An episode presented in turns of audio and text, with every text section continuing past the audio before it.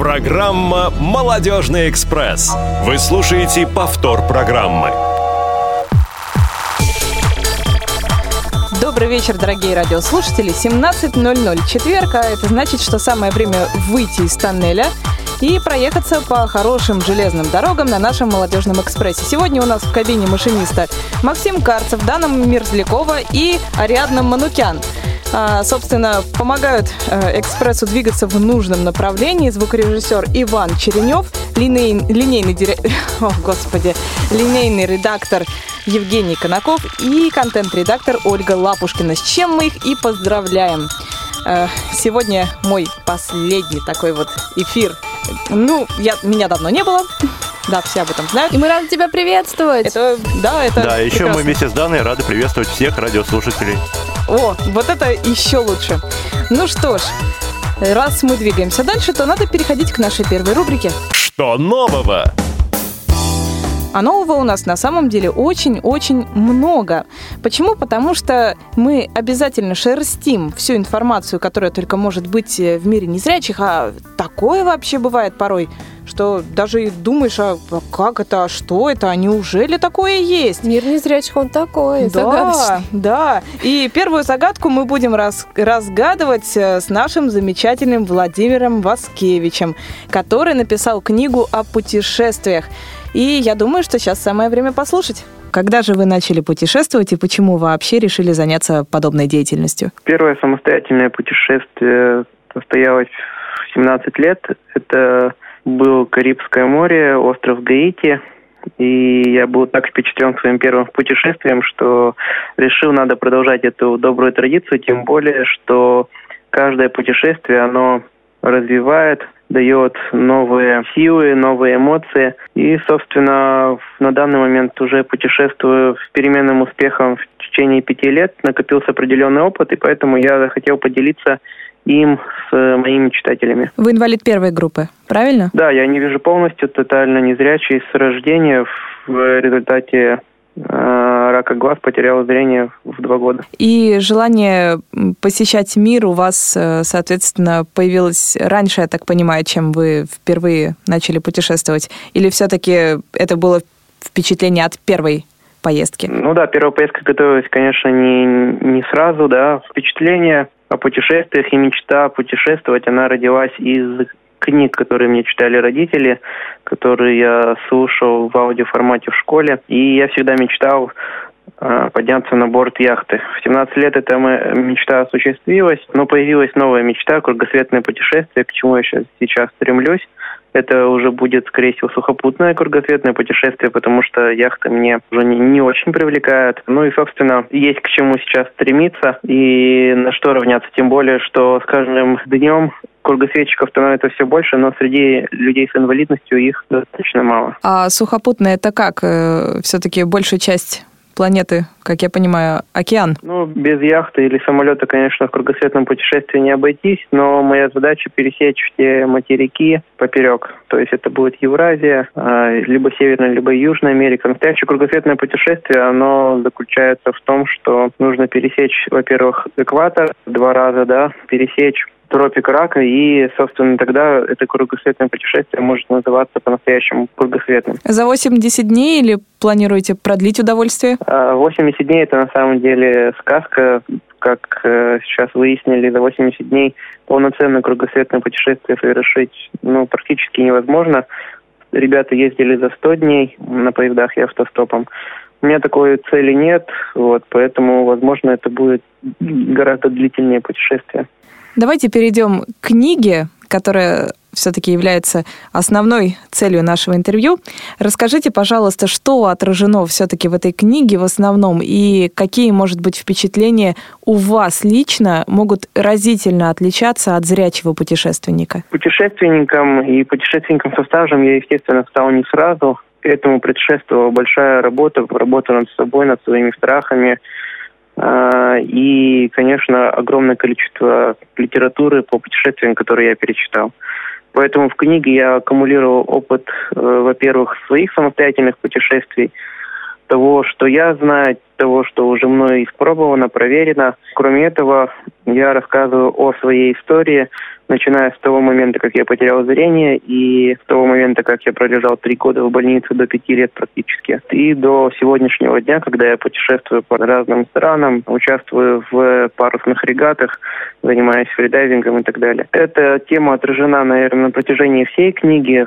Она рассматривается под разным углом. С точки зрения личной эффективности я делюсь, например, во второй части теми инструментами, которые мне помогают сохранять мотивацию, помогают удерживать свою самодисциплину, потому что даже написать книгу – это огромная работа. Я встаю в 5 утра, у меня есть определенный ритуал в течение дня, который меня просто поддерживает. Потому что кроме того, что пишешь книгу, ты еще работаешь, учишься, и у тебя есть семья. Поэтому это достаточно непростой процесс, требует определенной самодисциплины. Это как раз рассматривается во второй части книги, как повысить свою личную эффективность и как, собственно, достичь своего успеха. В третьей части книги непосредственно приведены лайфхаки по организации самостоятельных путешествий. Там их достаточно много. Они построены специально в последовательном ключе, так, чтобы, прочитав третью часть книги, человек мог составить план своего путешествия. Причем он абсолютно будет выигрышным и позволит достаточно серьезно сэкономить средства. Обычно это как минимум 50%. Ну и четвертая часть книги, заключительная, она повествует о моих эмоциях, моих впечатлениях от разных поездках по Европе, по СНГ, по другим странам в формате дневников. Потому что, когда я отправляюсь в новое путешествие, я всегда веду дневники. Они были написаны мною в байдарках, когда мы сплавлялись в 600 километрах на веслах по Оби. Они были написаны в фурах, когда мы ехали автостопом, в палатках, в самолетах, на яхтах, и достаточно интересны по своему содержанию. Что в первую очередь вы бы порекомендовали незрячему путешественнику? На что обратить внимание? В первую очередь довериться миру, потому что самое главное для незрячего – это вообще доверие. Я очень часто встречаю людей, особенно среди незрячих, которые миру не доверяют. Без этого путешествовать невозможно. Когда я сажусь в попутную машину, доверяюсь человеку в незнакомом городе, по-другому невозможно. Невозможно найти магазин, не доверяя человеку. Невозможно купить продукты, там, не доверив ему, допустим, карточку или еще что-то. Естественно, есть всему свои пределы. Вот. Нужно все равно быть осторожным, но доверие – это ключевой момент. Второй момент, который я всегда советую – никогда не останавливайтесь и никогда не бойтесь мечтать, потому что мечта – это наш двигатель вообще всего. И если у вас будет своя настоящая яркая мечта, то вас ничего уже не остановит. Главное – каждый день делать хотя бы по одному маленькому, по одному шагу. Каждый день. Тогда вы точно придете к тому, что вы хотите. Ну что ж, Владимир, я надеюсь, что наши слушатели доверятся вашим советам и будут обязательно мечтать, и не только мечтать, но и совершать как маленькие путешествия, так и кругосветные. Спасибо большое, Владимир, за прекрасный рассказ о вашей книге и о вашем опыте. Мы очень надеемся, что эта книга будет в общем доступе, и большое количество людей сможет ее прочитать. Спасибо вам большое. Вот так позитивно у нас начался эфир. Я захотела в путешествие, а вы, ребят? Я как-то сразу тоже, и причем с закрытыми глазами. Подоверять бы кому-нибудь. Ой, это мы тебе можем устроить хоть сейчас. Максим, мы же все путешественники. Дом, работа, дом. Да, пока мы доберемся до своего дома после работы, конечно... Много приключений. И приключений, и доверие, о котором Владимир говорил. Это действительно очень важно. И очень хочется узнать о том, где же найти эту книгу. Я думаю, что мы это сделаем обязательно. И с Владимиром еще в наших эфирах молодежных обязательно встретимся. Я думаю, что это хорошая идея, тем более, что путешествие – это такая необъятная тема. Ну что ж, а сейчас мы переходим ко второму нашему интервью. И следующий наш герой – Николай Пепень, который проводит уроки толерантности в Вологде. Расскажите о своей основной деятельности, чтобы мы знали все-таки, кто такой прекрасный Николай из Вологды. Доброе время суток. Меня зовут Пепень Николай. Я автор социального проекта «Досуговый информационный центр. Экскурсии в темноте. Мир без света». Что это за социальный проект? Это социальный проект «Досуговый информационный центр», где люди-инвалиды и их родители и дети могут получить различные в дальнейшем юридическую помощь от психолога и так далее. Второе – это социально адаптированная площадка, где будут проходить различные концерты, семинары. И третье – это рассчитана помощь детям-инвалидам и их родителей. Потому что так как от государства много информации не получаю. Ну и вскоре сам проект откроется, то есть будет это все в помещении. А сейчас, на данный момент, я занимаюсь уроки толерантности. Что это такое? Толерантность – это в первую очередь уважение и взаимопонимание к людям, к инвалидам. То есть я рассказываю, как инвалиды, вообще люди с ограниченными возможностями живут в нашей стране и в мире. Что такое белая трость? Это символ слепого человека. И вообще, как к людям, к инвалидам нужно относиться. Заметен ли какой-то прогресс от этих уроков? То есть с чего все начиналось? Какие были впечатления и что вы сами, может быть, приобрели от данной деятельности уроков толерантности? Вообще начал я сначала с экскурсии. Водил экскурсии в Череповце и Вологде. Потом вот получилось так, что как бы идея возникла провести первый хотя бы урок толерантности. Провел я в школе для третьего класса. Людям понравилось, то есть я беседовал потом с педагогами, с директорами. И мне дали разрешение, то есть как бы и управление образования, и администрация, что да, конечно, такие уроки нам нужны людям, тем более для школьников. Взрослые люди, даже бывают взрослые люди, как бы не хотят слушать такую информацию, а детям это нужно. То есть и в конце уроков детям задаешь вопросы, они отвечают, слушают. И у меня идет сначала теория, а потом различные такие как бы в виде игры проходят вторая половина урока. То есть школьники очень взаимопониманием с таким, родители очень присутствуют, иногда даже педагоги, директора, а также родительский комитет. А какая игровая деятельность, что в нее входит? Ну, входит, допустим, бывают вот повязки надеваю им, они с тростью ходят по классу. Бывает по коридору я им показываю, как надо ориентироваться. Потом, допустим, также я вот занимался спортом, футбол для слепых. Они бывают слепую, там мячик могут попинать.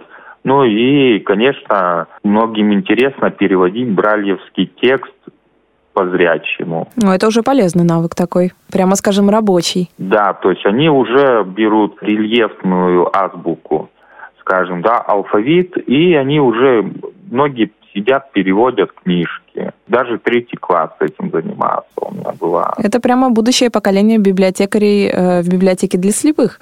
Это неплохо.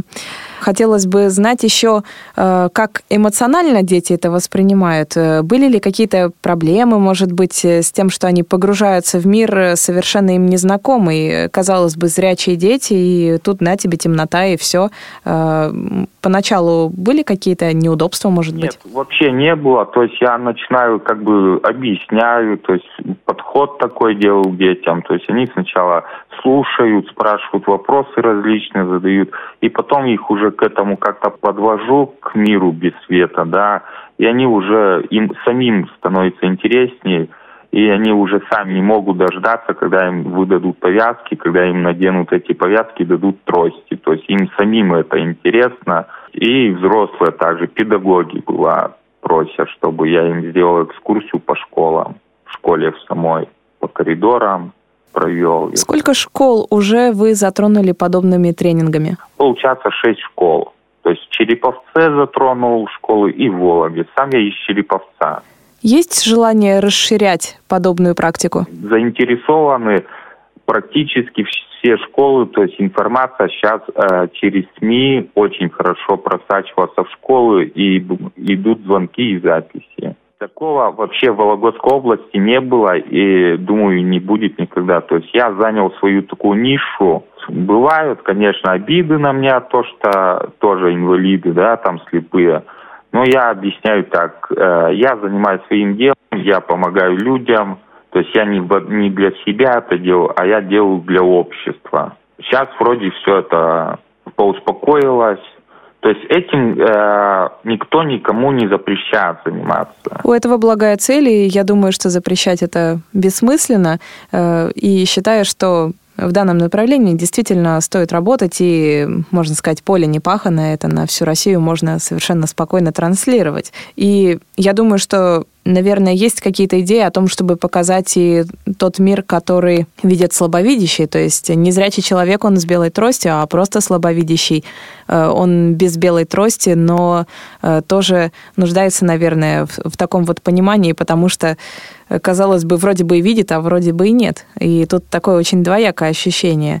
И если незрячий носит очки, например, то слабовидящий может свои глаз не скрывать. Это не всегда, допустим, красиво и эстетично. Занимались ли вы вопросами эстетики глаз незрячих для зрячего человека, например? Да, я занимался и таким, это со временем я все хочу...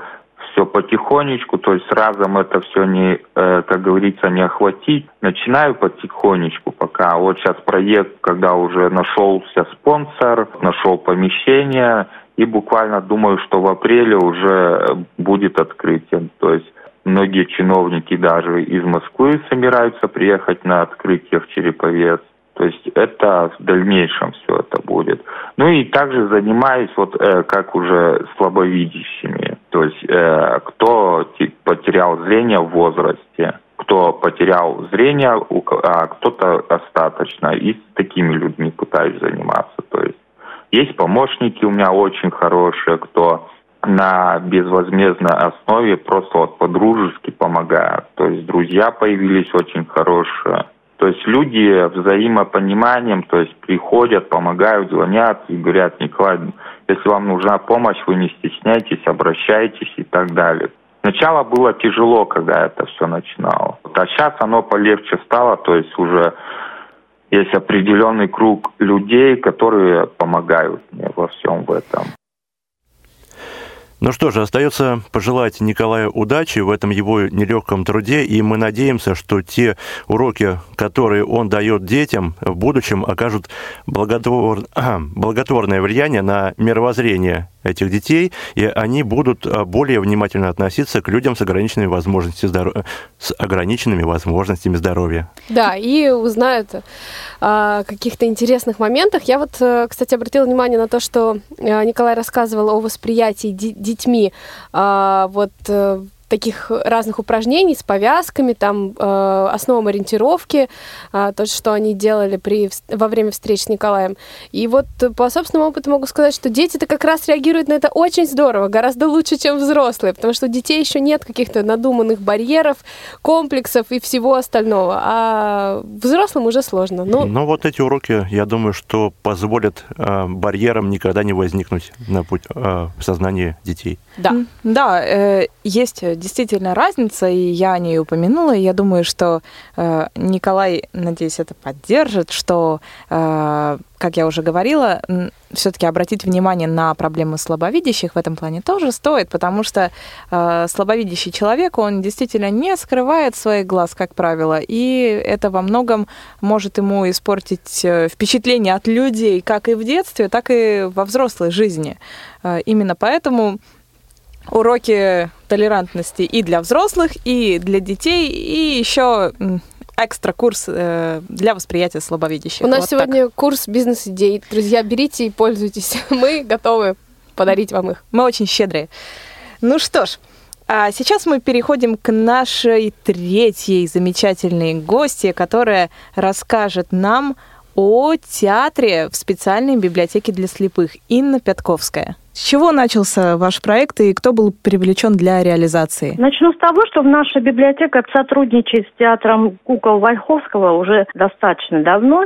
Дети детского центра библиотеки были в этом театре на экскурсиях, на спектаклях, знакомились с куклами и с их изготовлением, что и послужило, в общем-то, описанию проекта, вот направлено на дальнейшее сотрудничество с этим театром. Проект мы назвали «Сказка с доставкой». Он был одобрен Министерством культуры Челябинской области. И с февраля вплотную мы приступили к этой работе. Проектом охвачены у нас дети незрячие, слабовидящие, зрячие, а также их родители. Рабочая группа уже начала работу с приглашенным специалистом Анной Дедюшиной вот в творческой лаборатории. Что включено в сам проект и как проходят тренинги? Вот, чем мы занимаемся. Это сценическая речь, где говорится об основах культуры речи. В общем, в дальнейшем планируются актерские тренинги по развитию сценических навыков, где ребята будут пользоваться выразительными средствами, как мимикой, походкой, интонацией, жестами и позой. Постараются найти эмоциональное состояние героя и займутся пластическим выражением художественного образа. В дальнейшем режиссером будет написан сценарий сказки на новый лад, так называемый сторителлинг. Это вот новое направление у нас сейчас в театральной деятельности. Дети посетят театры нашего города, понаблюдают за игрой актеров, чтобы какой-то опыт перенять. И, наконец, финально, заключительной частью нашего проекта будут библиогастроли со спектаклем по Челябинской области. В таких городах, как Коркино, Копейск и коррекционный интернат города Троицка. Расскажите о первых каких-то впечатлениях от тренингов и, может быть, какие-то уже первые успехи есть? Первые успехи – это эмоции, конечно же. Мы учимся формировать выразительную речь, развиваем способности к фантазированию. Ну и, в общем-то, дети уже начинают приобретать уверенность в себе. А наша самая основная задача – это осмысленное выступление в условиях публичности. А как сами родители относятся к тому, что дети будут гастролировать по области или родители будут вместе с детьми? Родители сопровождают детей. Вот незрячих, у нас всех незрячих детей сопровождают, конечно же, родители.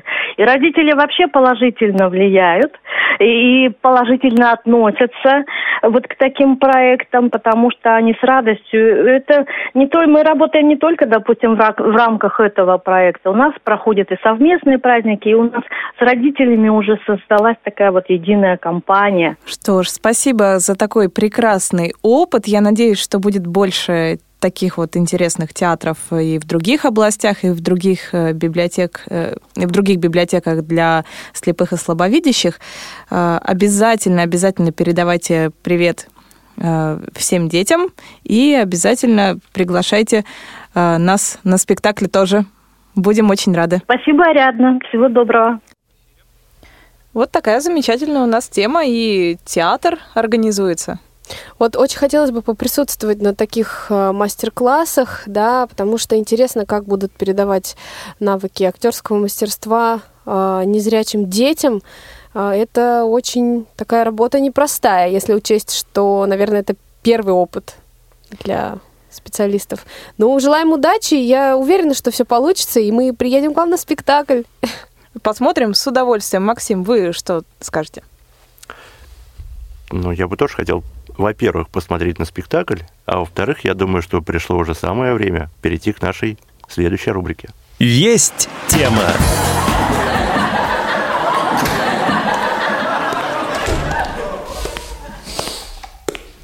Ну что, все в сборе? Тогда начнем наш семинар. Тема сегодняшнего занятия – формула любви. Каждый из вас должен был подготовить свой вариант формулы. Итак... А можно мне? Давай попробуем. Я думаю, формула любви состоит из опасности, азарта и жажды борьбы. Неплохо, но скорее у тебя получилась формула игры. Еще варианты? Я знаю. В эту формулу входит клубника со сливками, немного шампанского и легкий аромат весны. Лучше, но в твоей формуле все-таки чего-то не хватает. Еще варианты? А чем это вы здесь занимаетесь? Я же запретил пользоваться телефонами во время занятий. Я просто увидела объявление о том, что 16 февраля в малом зале КСРК ВОС пройдет молодежный вечер «Идеальная пара». Очень хочу пойти туда и там выяснить формулу любви. Кто со мной?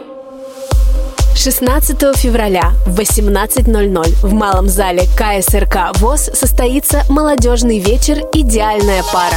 В программе захватывающие испытания, конкурсы, выступления эстрадных исполнителей и, конечно, море чудес и сюрпризов. Ждем всех по адресу: улица Кусинина, дом 19А, малый зал КСРК ВОС. Проезд от станции метро Полежаевская любым транспортом, кроме маршрута 294. Актуальную информацию вы можете уточнить по телефону 8 499 943 34 57. Помните, именно в этот вечер вы можете встретить свою любовь.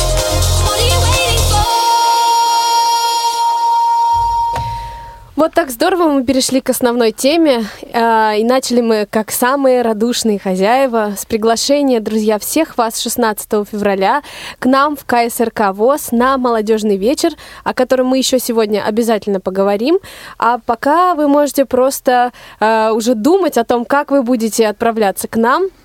Мы вас будем очень ждать. Ну, а сейчас немного поговорим о нашей основной теме.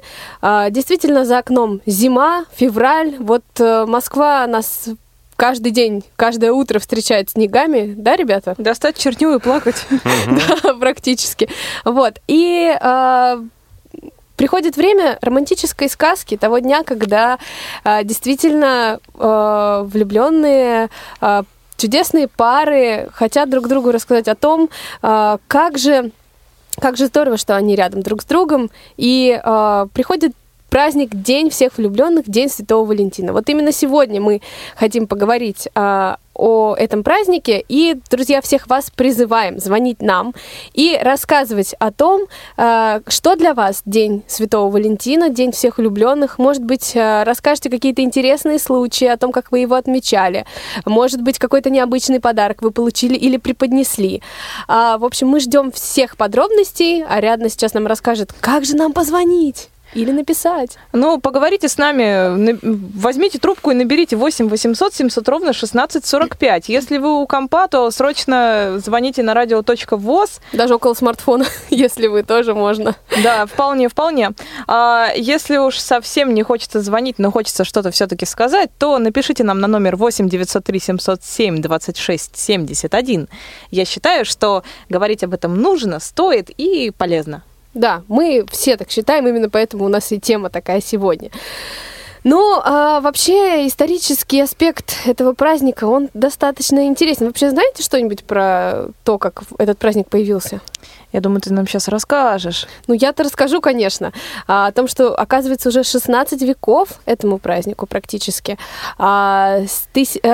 269 года идет отсчет этого дня. Виновниками его стали жители Римской империи, а точнее император Клавдий, который очень сильно переживал, что не удается ему никак собрать достойную армию, хорошее, сильное войско, потому что все его солдаты постоянно уходят от него и думают о своих семьях, потому что любовь в те времена уже тоже, естественно, была сильна и важна для всех.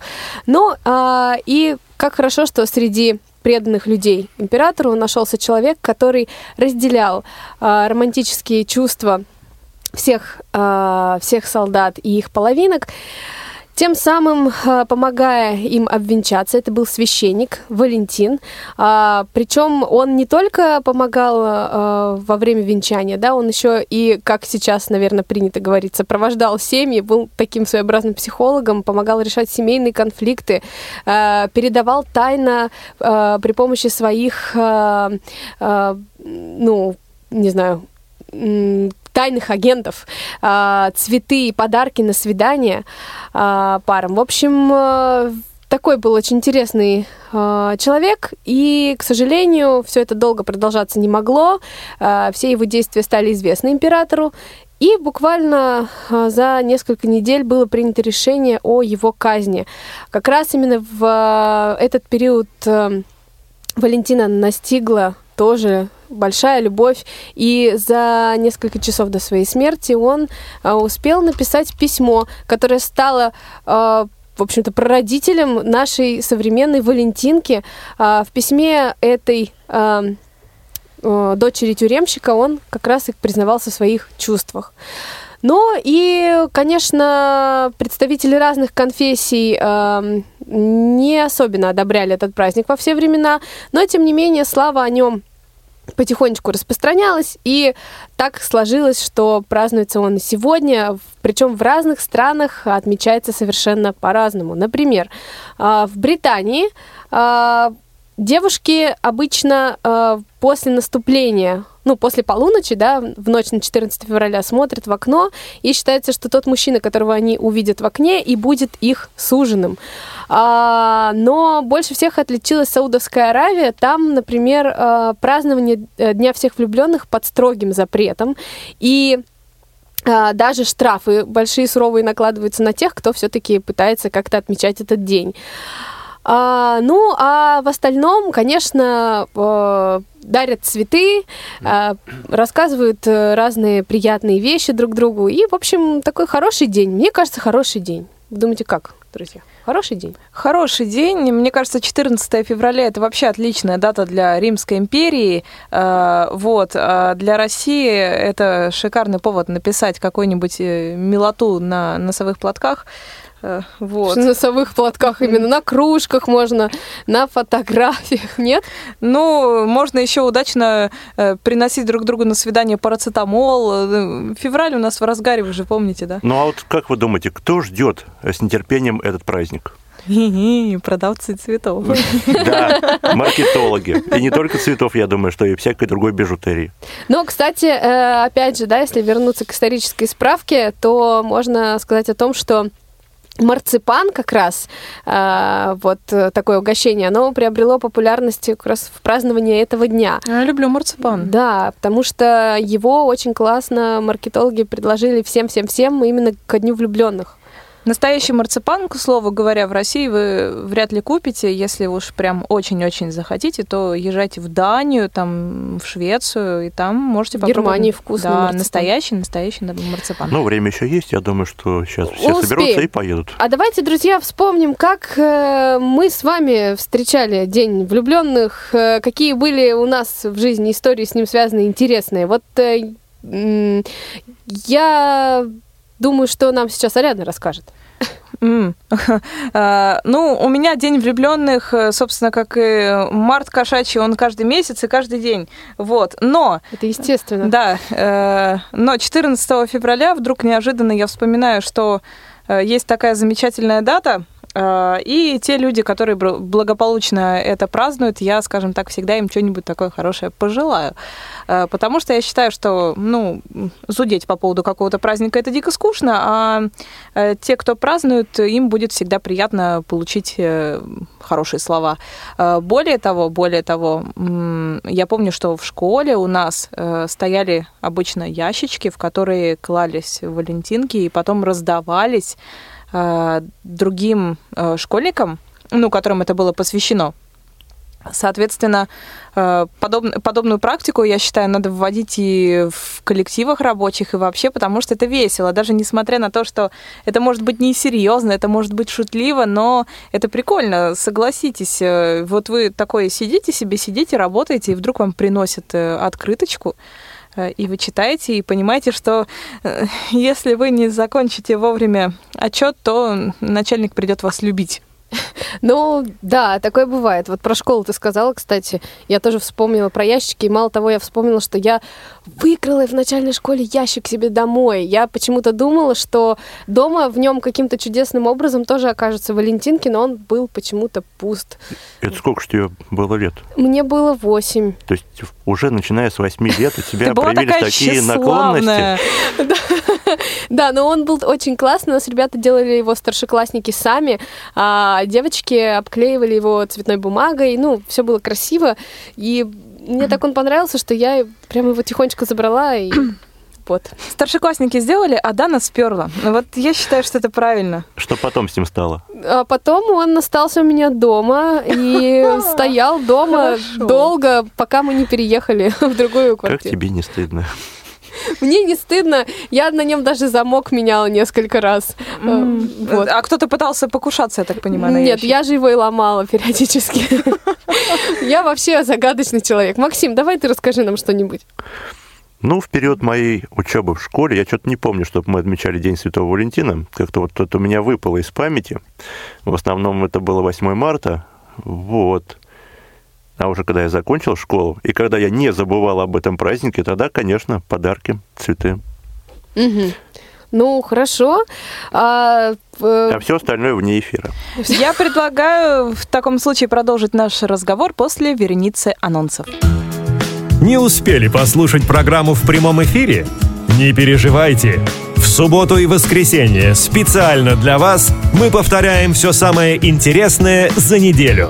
Не получилось послушать нас в выходные? Не страшно!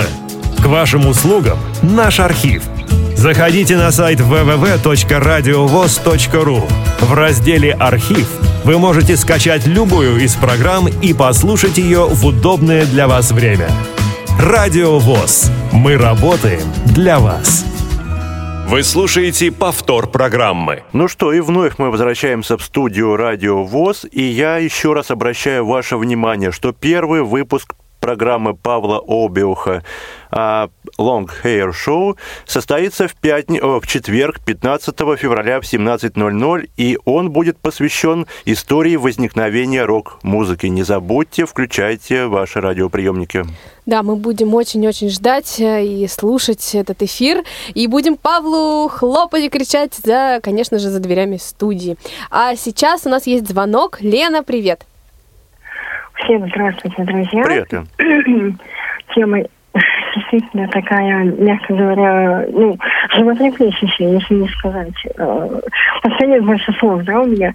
Что касается моего отношения к этому празднику, ну, вы знаете, я считаю, что вообще любовь, проявление какой-либо любви должно быть не только в День святого Валентина, но и в любой момент, когда это хочется сделать, да, и просто, ну, День святого Валентина это лишь очередной, ну, что называется, повод, да, может быть. Хотя любовь должна быть, и ну, действительно искренняя любовь должна быть и без повода, да, что называется. Вот, и Дана мне напомнила сейчас, не помню, кто я вас рассказывала, про Валентинка, вспомнила одну довольно забавную историю. Когда мы учились в колледже, у нас проводился День святого Валентина. Ну и мы с моей лучшей подругой, по совместительству с однокурсницей, решили покреативить. Купили красный ватман, золотую гелевую ручку, значит, и написали 48 валентинок. То есть, ну, мы знали, там сколько нас немного студентов училось, соответственно, мы знали, кто, примерно, какой, да.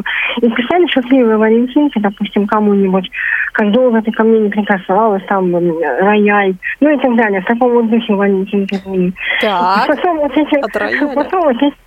Да, мы не ожидали, нет, мы примерно предполагали тот эффект, который будет, но мы не ожидали, что эти валентинки начнут раздавать прямо на вечность. Народ сначала, значит, читали сами про себя, а мы зрители немножко наблюдали, что называется.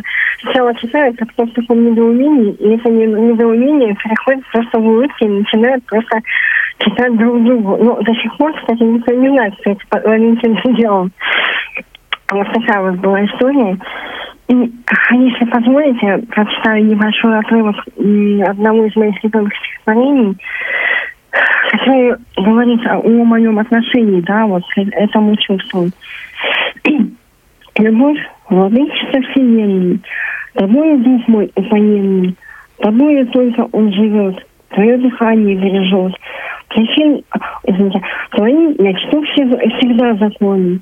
Им не прекрасно, не препоны, к себе вселенную привлекать, и божеством себя менять. Причина ты, и ты начало. Все без тебя умяло. Порядок в мире, связь вещей, ты связь всему, душа людей.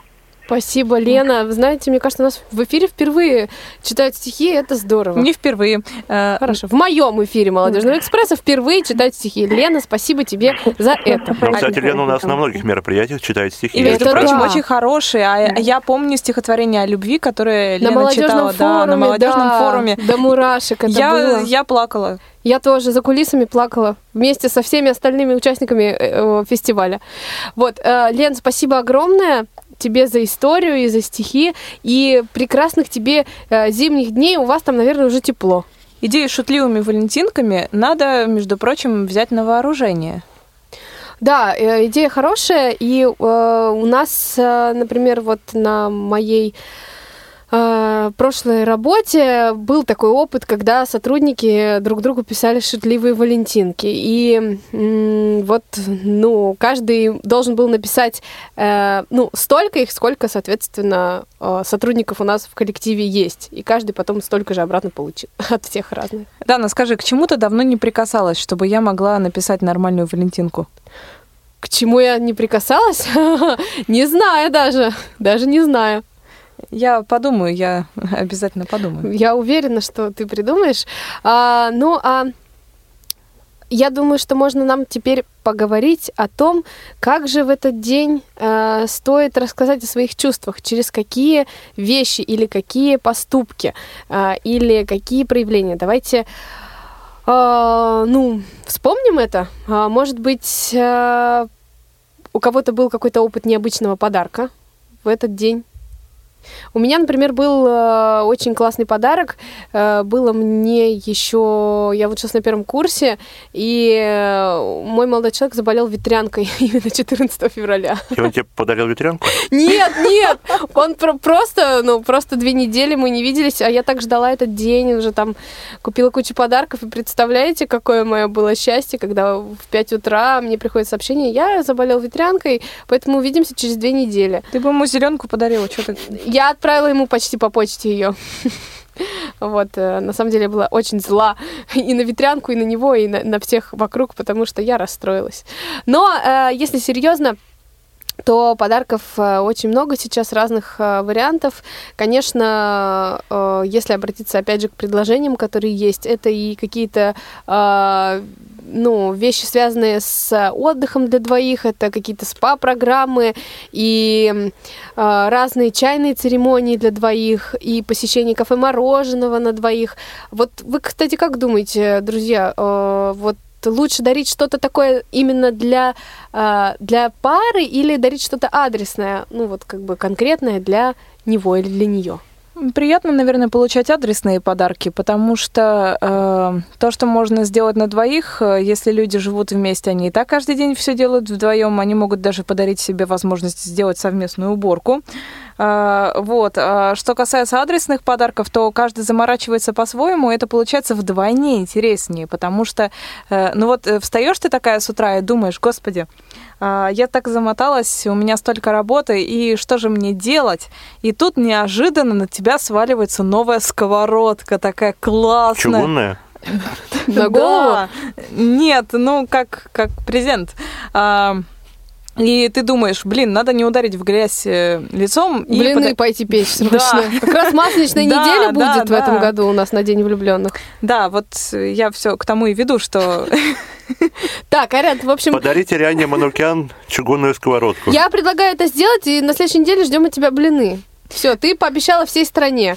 Вы сейчас понимаете, на что вы меня подписали, да? Да. Да, на блины. Да, только на них. Хорошо. Но вообще, я не разделяю эту точку зрения, потому что я бы не хотела в День влюбленных получить подарок: блендер, кухонный комбайн, сковородку, холодильник. В общем, ничего такого. Почему, наоборот, очень полезный, целесообразный подарок. Ну, это для этого куча других праздников есть. Подожди, стой. А ты бы хотела получить новый фен, новый утюжок для волос? Нет. Набор косметики для ухода за волосами? Я бы хотела получить на День влюбленных 2 подарка. Один для себя один такой совместный. Кстати, это уже Дан, лучше. У тебя в эфире есть уникальная возможность озвучить конкретно, какие подарки ты хочешь получить. Виш-лист. Да, нет. Я, на самом деле, даже не знаю. Я очень люблю сюрпризы, но сейчас мне почему-то очень хочется цветов. Цветов, я думаю, что это пока самое большое мое желание. Давайте начнем с того, что вообще, чтобы кто-то что-то дарил на День Святого Валентина, надо, чтобы этот кто-то был. Поэтому, в первую очередь, на День Святого Валентина я хочу мужчину, а потом уже подарок. Да, это важный момент. Но, кстати, я, например, в детстве помню, опять же, если к школьным годам вернуться, у меня вот есть лучшие подружки, две, мы с ними праздновали День влюбленных, дарили друг другу всякие подарки, тоже и валентинки, и пили чай с тортом, вот. У детей может такое быть. Ну, это сейчас вообще модно. Да. Хорошо. Ну да, мы с девочками тоже были всегда в очень хороших отношениях, и до сих пор мы друг друга радуем. Так что, дорогие мужчины, пока женщины не ушли от вас вообще окончательно, вы что-то это делаете, начинаете. Так, но все-таки подарки должны быть адресными или именно подарок для пары? Вот, конечно, меня сейчас могут сильно побить те, кто думает, что подарки не нужно обсуждать, но я вот считаю, что подарки нужно обсуждать хотя бы в контексте направления, да, то есть что бы хотелось каждому получить. Не нужно скатываться в область каких-то конкретных примеров, но сказать о том, что это, хотелось бы получить что-то такое для двоих или, наоборот, что-то именно лично для меня, вот об этом можно сказать, чтобы потом не быть недовольной или недовольным. Максим, а ты что ты дарил на День влюбленных такого? Но, учитывая, что я полностью лишён творческого воображения, то...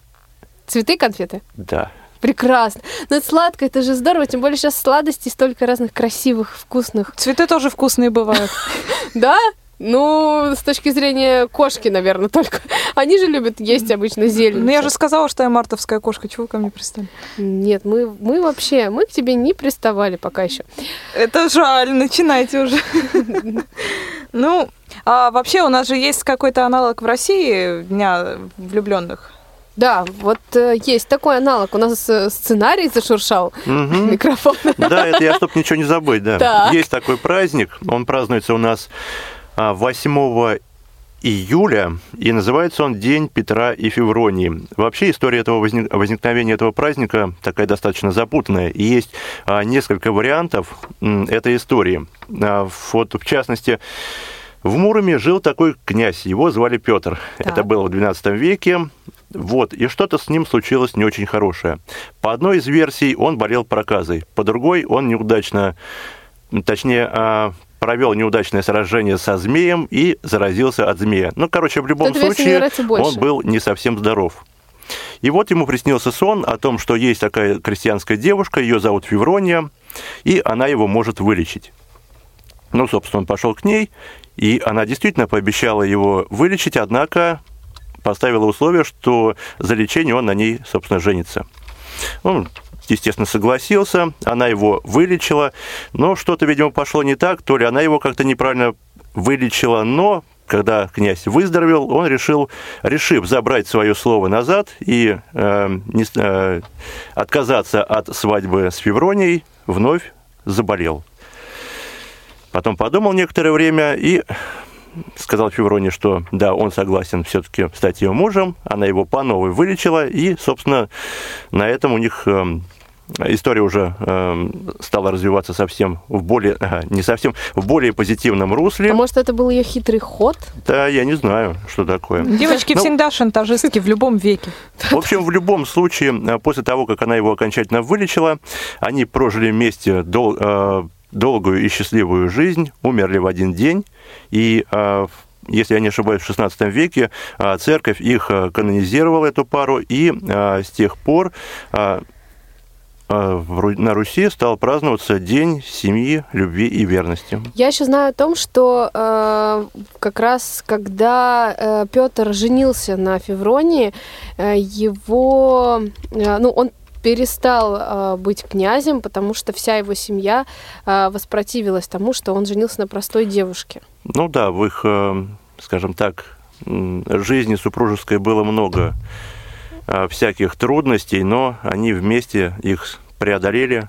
И пережили. Да, а с 2008 года этот праздник, День семьи, любви и верности, официально в России введен. И центром празднования этого мероприятия стал город Муром. Да. Вот я ни разу не была в Муроме. Вы были в Муроме? Вот я, живя во Владимирской области, тоже ни разу там не был. Эх, как же так? Ариадна. Я тоже не была в Муроме, но у меня есть замечательная бывшая однофакультетница из Мурома. Ее зовут Наташа, и она потрясающий человек и шикарный специалист в логике.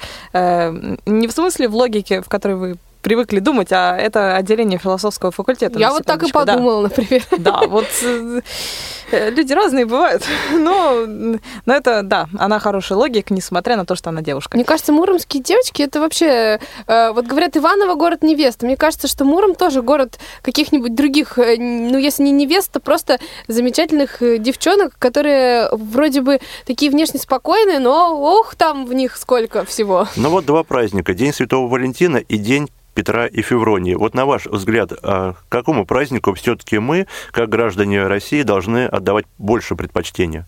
Я считаю, что чем больше праздников, тем лучше, потому что Россия – это такая страна, в которой обязательно нужно больше праздников, иначе народ скучает. Поэтому, я считаю, надо праздновать все праздники вообще всех стран, 365 дней в году, и тогда будет счастье. Ну, я, например, думаю, что праздник 8 июля, День семьи, любви и верности, это уже более взрослый праздник, да? У кого есть семья и брак. Да? Кстати, да. Вот, но это, конечно, не отменяет День влюбленных, но вот уже для пар, сложившихся и сложившихся семей, это вот что-то такое более глобальное. От февраля до июля у всех есть возможность дозреть. То есть в феврале вы можете повстречаться, подарить друг другу валентинки, а потом уже создать семью и праздновать 8 июля. Подарить друг другу кольца. Ну или детей. Тут же еще, знаете, есть такой момент, так как мы о православных праздниках заговорили, вот к вопросу о том, как люди встречаются. Да, вот есть праздник Покрова 14 октября. И тоже вот есть такое поверье, что если мама дочь свою в 16 лет там накрывает платком в этот день, ну, голову покрывает платком, значит, вот в ближайшее время девушка встретит свою судьбу. Вот в православии много таких моментов. Чем мне никто голову вовремя платком не накрыл? Ну, лажа какая-то. Не грусти, Ариадна. Да, мы сейчас можем это исправить. Правда, уже как бы поздно, потому что 14 октября, мы в следующем году. А дважды по 16 считается, но когда мне 32 будет? Слушай, это очень долго ждать. И мне кажется, это будет работать и не в 16. Хорошо, тогда принесем платок. В самом-то деле, если так подумать, то среди нас, ведущих, есть какой-то большой опыт абсолютно любой любви, на любой вкус, ответный, безответный. Ну почему? Потому что мы все-таки люди, и... Среди наших слушателей сколько такого опыта? Да, это вообще... То есть вы представляете, что каждый человек, на секундочку, абсолютно каждый, влюблялся хотя бы единожды и хотя бы единожды получил ответ? Да. То есть вот насколько хороша статистика, что человек априори не может быть одинок. Да, но, знаешь, в моменты каких-то сложных эмоциональных переживаний, нам или девушкам это не знать, мы эту статистику очень сильно игнорируем, потому что ее сложно воспринимать. Хотя всякие моменты сложных эмоциональных ситуаций, они же даются для перезагрузки, для того, чтобы в будущем, вот совсем скоро встретить свое счастье с открытым сердцем, друзья, чего мы вам все сегодня и желаем. Даночка точно знает, где можно попробовать свои силы, чтобы эту статистику не нарушить. Да, я знаю. Можно попробовать прийти к нам. Точнее, не попробовать прийти, а прийти и найти свою идеальную пару на нашем молодежном кафе, которое состоится 16 февраля в 18:00 в Малом зале КСРК ВОЗ. Здесь же пройдет, помимо развлекательной программы, и чудесное шоу «Идеальная пара», которое уже, приоткрою завесу тайны, проходило в нескольких городах нашей страны.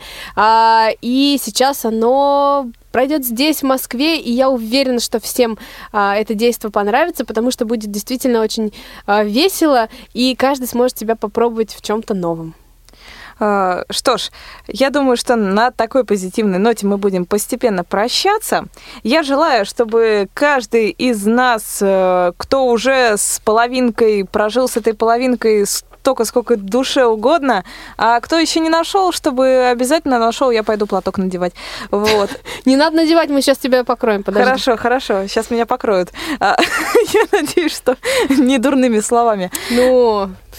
Мы благодарим за эфир нашу чудесную радийную бригаду Ивана Черенева, Ольгу Лапушкину и Евгения Конакова. Максим Карцев и Ариадна Манукян были здесь в студии.